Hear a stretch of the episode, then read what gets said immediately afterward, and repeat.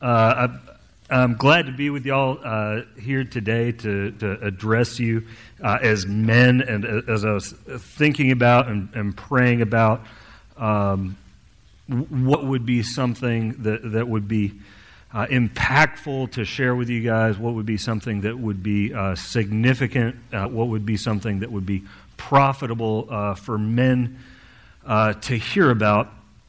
Um, I, I, read a passage from Second Chronicles, and as I, I, read that passage, I just thought, man, this is perfect.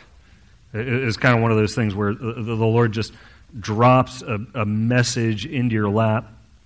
Um, and, and, if I gave messages titled, I, I would call this uh, How to Prepare for an Assault. Uh, and, and, I don't know what type of assaults that you face, uh, uh, what type of assaults you encounter in your lives. Um, but uh, one of the things I struggle with, one of the things I deal with, is I, I struggle with fear. I struggle with uh, discouragement. Um, and, and, and, Sean asked for a bio, and I almost put uh, I've, I've been married to my wife Jennifer for eight wonderful years, uh, but then I put, no, that's not exactly true. I've been married, married to my wonderful wife Jennifer for eight years, but in, in the eight years of marriage, it's like, man, there there have been some tough years in there. And we, we, you know, Sean mentioned we got twins now, but man, there were years where we wanted kids, but weren't able to have them. Sean mentioned I, I graduated from uh, Moody Bible Institute and, and then Dallas Seminary. Uh, that's eight years combined education in, in, theology, in ministry. That's a long time to go to school, y'all, especially if you don't like end up being a doctor or something like that afterwards. Uh, so I, I, went through all that schooling, I went through all that work, and then coming out of that, I started working in a warehouse down off Airways. Thought, all right, Lord, if this is where you want me, but what was all that Greek and Hebrew for? Spanish would have been a lot more useful. You know, and, and, and, then, you know, you, you deal with that outside of ministry, and then you get in ministry, and then you think, oh my goodness, why was I trying to get into this? It's discouraging beats you down. Uh, you, you, you, make good friends, and then uh, me as a senior adult pastor, then I have to bury them. By the way, the, the, the man who really spearheaded this ministry, had to bury him. He's a great friend, great ally, great guy, Larry. I have to make friends with these people, bury them. Uh, there's these things that happen in my life that, that just, uh, and as I go through those, there's often times where I just become discouraged and dismayed. When you're assaulted by life and, and circumstances, when you're facing the disappointments that all of us go through, how, how do you deal with those assaults? And I think uh, this passage in Second Chronicles really answers that question. You'll be reading from Second Chronicles chapter 32. I'm going to go through verses 1 through 8. If you got a phone or something you want to uh, look it up on, otherwise, just listen. Uh, I'm sure all of you know what Chronicles uh, 30, uh, Second Chronicles 32 is all about, right? You know, every, probably reading there this morning. In case you don't know, that's uh, in the middle of a king named Hezekiah's rule. And, and one of the odd things about Hezekiah as you go to books of Chronicles, uh, and it's sad that this is an odd thing, but he's one of the only godly rulers. After all these people who turn over and over and over again to idolatry, all these people who over and over and over again break the statutes and laws of God, this guy named Hezekiah comes in and he, he begins to restore things. He begins to uh, re- bring worship back into the temple. He begins to consecrate the priests and the Levites. He begins to prepare the people to have a relationship with God. He begins tearing down all the high places where the idols function. And if you read through the book of Chronicles, it's almost like a breath of fresh air because as you read through it, it you see failure after failure after failure of leadership. Uh, chapter 32 comes after he's already instituting all these major reforms and bringing the people back to God. It says this at the beginning of chapter 32 after these acts of faithfulness. Sennacherib, king of Assyria, came down and invaded Judah and encamped against the fortified cities, thinking to win them for himself. And when Hezekiah saw that Sennacherib had come down and intended to fight against Jerusalem, he planned with his officers and his mighty men to stop the water of the springs that were out the, outside the city, and they helped him. A great many people were gather, gathered, and they stopped up all the springs and the brook that flowed through the land, saying, Why should the king of Assyria come and find much water? He set to work resolutely and built up all the wall that was broken down and raised towers upon it. And outside it, he built another wall. And he strengthened, strengthened the Millo in the city of David. He also made weapons and shields in abundance. And he set combat commanders over the people and gathered them together to him in the square at the gate of the city. And he spoke encouragingly to them, saying, Be strong and courageous. Do not be dis- afraid or dismayed before the king of Assyria and all the horde that is with him. For there are more with us than with him. For with him is an arm of flesh, but with us is the Lord our God, to help us and to fight our battles.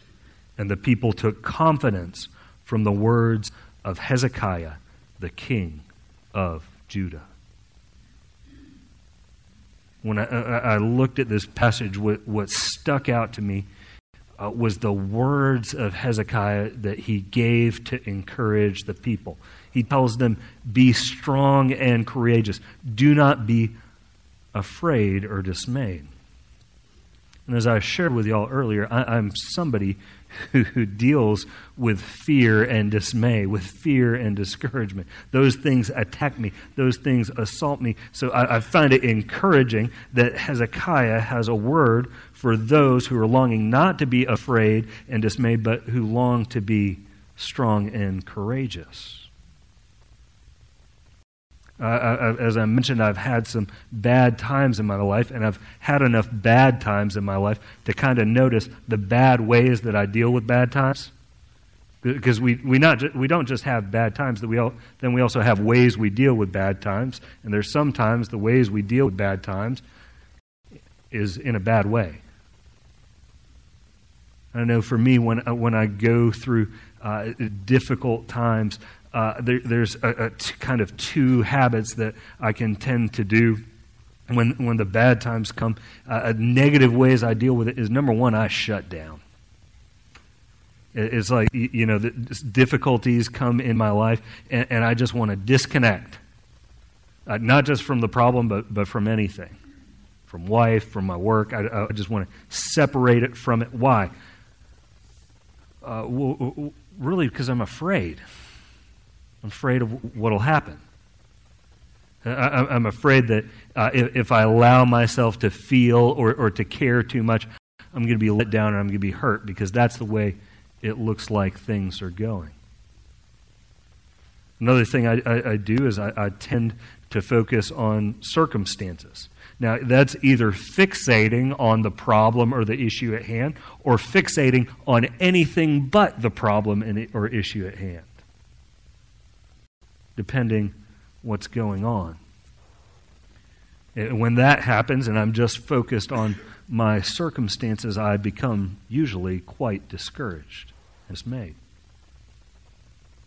But one of the things I, I recognize is that's not who I'm made to be. Uh, that's not who I want to be.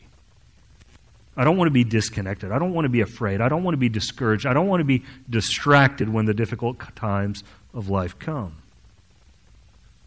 when the forces of life uh, assault me, when the difficult times assault me, that's not who I want to be. That's not a strong way to live. That's not a courageous way to live. By the way, I used to think that was a courageous way to live. Uh, when I was younger, I thought, you know, if you just shut down and move forward, that's the strong and courageous thing to do. Uh, it, it's not. That's for people who are too afraid to feel and to face reality. And, and as we look at Hezekiah, this, this bold, this uh, uh, powerful king, one of the things we see is how he dr- deals with the bad times when they come. When it says Sennacherib, king of Assyria, comes to face him and, and to oppose him, uh, I want you to know who the Assyrians are. Uh, the, the Assyrians are a people who rule, who reign, who conquer by terror. I mean, these are, these are the type of people. I, I, think about this sometimes when I look at my kids and I, I think, how could somebody do this? These are the people who take infants and bash their heads against rocks. These are the people who slaughter the women and children. These are, these are, these are people who make pyramids out of skulls. You know, the, these are some of the things that they do in order to let you to know don't mess with us. In fact, right after this uh, uh, passage, uh, there, there's going to be all these threats that are thrown out against Jerusalem as they are encamped. And, and basically, one of the things they do is they say, hey, look at all these other people. Look what that we did to them. You think you got a shot? You, you think your best option is to resist us? Look, we'll just, we'll just murder your, your rulers and, and enslave you if you give in. That's your best case scenario. We'll murder, we'll murder a lot of you, but not all of you, and it won't be in as bad a ways as before. Like that, that's who the Assyrians are. And, and they come out, Hezekiah himself says they come out with a horde of people. They, they are, are coming out in full force to destroy. One of the things we, we see with Hezekiah as he deals with this dangerous, deep, violent threat that's creeping towards his people is that he faces the threat. Doesn't avoid it, doesn't shut down, doesn't act like it's there. He faces, and we see he faces it in that he does everything he can to prepare for it. Did you notice that?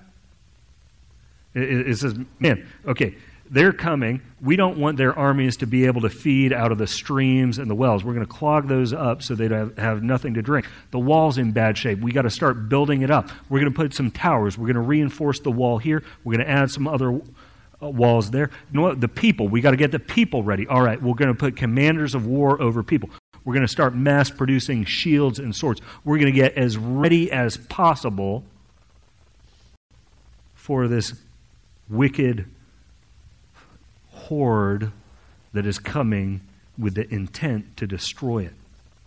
Secondly, he not only does as he face it, he faces it by preparing for it, and secondly, he faces it by acknowledging it. When he goes to the people, he doesn't say, "Hey, look, this isn't a big deal. Uh, don't don't worry about Sennacherib. Don't worry about those people. You know the walls are pretty big." No, he says, "Look, he, uh, the king of Assyria has come out there." He's brought a horde of an army with him. They're coming out in full force. He acknowledges the reality of the situation. But in light of the reality of the situation, he acknowledges that the circumstances are not the controlling factor, at least not the earthly circumstances. He said he, he's got an army, but guess what? He's weaker than us, because with him is an arm of flesh. With us, we have Almighty God on our side. As he looks at the threat that is coming towards him, he ultimately recognizes the reality of God's power as the primary controlling influence. He says, what, what doesn't really matter is who our enemies are or how much of an army they have. The ultimate reality that matters is who our God is. He emphasizes to them that God is there. Saints, when you go through difficult times, remember that your God is there. When you go through difficult times, I want you to remember not only that God is there, but that God is there for you. When you go through uh, difficult times, I want you to know that God is not only there, God is not only there for you, but God is there for your strength. He tells them, with, the Lord, with us is the Lord our God to help us and to fight our battles as you read through uh, uh, the, re- the rest of the story, in the end, it's not the reinforcing of the walls, it's not the clogging of the wells, it's not the shields and swords that they begin mass producing that win the battle. It's their God that wins the battle for them. When I say God is, is there for your strength, um, I think I, for many years of, of, my life, I mistakenly thought that um, my, my, my strength is what I offered God, rather than God's strength is what He offers me. That's a, that's a very exhausting way to do life. Even more exhausting way to do ministry. Uh, to, to think that the uh, objectives of ministry are, are something you can accomplish in your own power by your own might. And, as, as we um, talk about the Lord being there for our strength, one of the things I, I want you to understand is the way in which we find joy, uh, strength is kind of counterintuitive. I, I don't know if you've e- ever noticed this, but there's a little passage in Nehemiah 8:10 that says, "The joy of the Lord is our strength." And that's kind of interesting because I, I, told you one of the things I struggle with is disconnecting and shutting down. Now, uh, that's sometimes a, a, way to just kind of plow through, but do you know what happens when you disconnect and shut down? You know what happens to your joy? It debilitates your capacity to experience it. Why? Because to have joy, you've got to risk. You've got to hope for something. You've got to put your faith in something.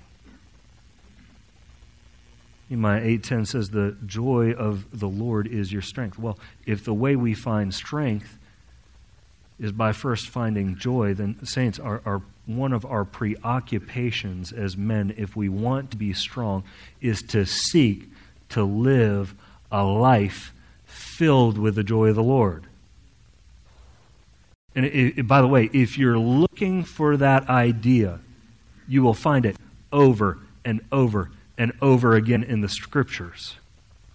The author of John says, uh, as he's quoting Jesus. Jesus says in John 15, 11, These things I have spoken to you, that your jo- my joy may be in you, and that your joy may be full. Part of the reason Jesus came, part of the reason Jesus taught, was so that his followers would have joy. Not only that they would have joy, but that they would have full joy. In Hebrews 12, 2, it says, Let us fix our eyes on Jesus, the author and perfecter of our faith, who for the joy set before him endured the cross, despising the shame, and then sat down at the right hand of God. The reason why Christ went through the cross is because he was focusing on the joy that he had. What got him through the assault, what got him through the difficult times? His joy was rooted and secured. 1 Thessalonians 5 16 through 18 tells you what the will of God is for you. You ever wondered that? What's the will of God for my life? What does God want for my life? It's, it's in 1 Thessalonians 5 16 through 18. Rejoice always. You know, rejoice is finding your joy. Rejoice always. Pray without ceasing. Give thanks in all circumstances, for this is the will of God in Christ Jesus for you. Joy gives us strength. Uh, one of the ways I, I see this uh, lived out in my own life is um, uh, pe- people ask what having twins is like. I tell them, you know, if you've had a child, just imagine, you know, you are soothing and calming a baby and you're finally able to put it down. Just imagine at that point somebody hands you another crying one. That's what having twins is like. And, and, and as I mentioned, there were uh, several years where we were wanting and longing to have children. We were uh, actually uh, pretty far along in an adoption process when we found out my wife was uh, pregnant with twins. But one of the things I, I go back to is when you're holding the crying, inconsolable, screaming baby, when you have the snot running all over your shoulder, you know, when you're just wondering what it's like to sleep through the night. You know, when you're going through all that, one of the things uh, I noticed is there's a, a, way in which I can handle that poorly, and there's a way in which I can handle that well. And one of the things that always gives me strength is remembering those times when we didn't have those boys. I thought, for years I wanted this. You were longing for these sleepless nights. You were longing for these sick babies. I remind myself of the joy I have in them. And when I reorient my joy, that gives me strength. That gives me energy to deal with the difficulties that are coming at me. Where your joy is, there your strength is going to be. Probably one of the most famous theologians uh, from the American continent was Jonathan Edwards. Jonathan Edwards, uh, as he lived, um, actually, after revivals, after doing all, all sorts of great things, he was actually kicked out of his church. Uh, he, he, was, he was booted out. Uh, there was a group that was vehemently opposed to him and his ministry, and they were able to uh, sway certain people based on a, a controversy around Edwards uh, to, to kick him out of the church. There was somebody who observed Edwards closely during those years, and he gave this quote that has made a real impact on me. He said, Edwards received the shock of uh, being kicked out of his church, he received the shock unshaken. I never saw the least symptoms of displeasure in his countenance the whole week, but he appeared like a man of God whose happiness was out of the reach of his enemies and whose treasure was not only a future but a present good overbalancing all imaginable ills of life, even to the astonishment of many who could not be at rest without his dismission. Since I don't know about you, but when I hear of a man of God whose happiness is out of the reach of his enemies, that's the life I long for. Edwards had it by placing his joy his faith in his God. The reason why Hezekiah can stare down the armies of the Assyrians and turn to his men and confidently say, Be strong and courageous, is because his faith and his joy is placed in his God. Where's your joy, man? Are, are, you, are, are you living in a way that you're even capable of having joy? Are you so shut down to life that you don't even allow it? There is joy in Christ. There is fullness in Christ. If you don't know Him, I pray that you would come to know Him. If you don't know the of Christ, keep pursuing Him. Keep looking for it. Keep thanking Him. Not only does God want you to find joy, but He wants you to find it in Himself. Uh, by the way, when, when I look back at, at those times where I failed in handling the difficulties God gave me, I, I look back at those times and I think, man, I was too focused on the circumstances. Man, I, I, I, I would have handled them a lot better and be lot further on down the road if through those difficult times I had rooted my joy in my God rather than my circumstances. If I had placed my faith more in Him than on my earthly circumstances. And by the way, as I went through those difficult times, there were people who displayed more faith than me. There was a lady that came up to me on a, a Sunday and said, I'm praying for you to have children. I said, Well, we're in the m- middle of uh, adoption. And she says, Well, I'm praying for you to have twins. And I, I said, Well, we, you know, when we signed the adoption documents, we put that we were open to adopting twins. And she said, No, I'm praying for you to have them. And I thought in my mind, That's not something nice to say to somebody who's going through infertility. And I wouldn't recommend you do it. But she had a faith that was greater than mine.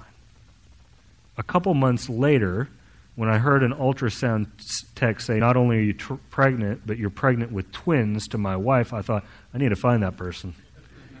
And I had forgotten who told me. On the day that we announced publicly that we were having twins, she walked up to me and said, How's my prayer request? I said, Now, what were you praying for? He said, I was praying for you to have twins. I said, Well, I need to talk to you because you got us into this mess. and you need to pray for us through it. I said, we're, we're having twins. She gave a scream that I think woke up half the nursery in our church. But when I think back to those, those times where I didn't handle things well, I wish I had rerouted my joy. Uh, I wish I had found it in God. I'd like to end with a quote from Jonathan Edwards talking about how to find true joy in the source of all joys. He says this The enjoyment of God is the only happiness with which our souls can be satisfied. To go to heaven, fully to enjoy God, is infinitely better than the most pleasant accommodations here fathers and mothers, husbands, wives, or children, the company of earthly friends are but shadows, and but God is the substance. These are but scattered beams, but God is the sun. These are but the streams, but God is the ocean. Man, I hope you will find your joy in God so that your strength can come from Him.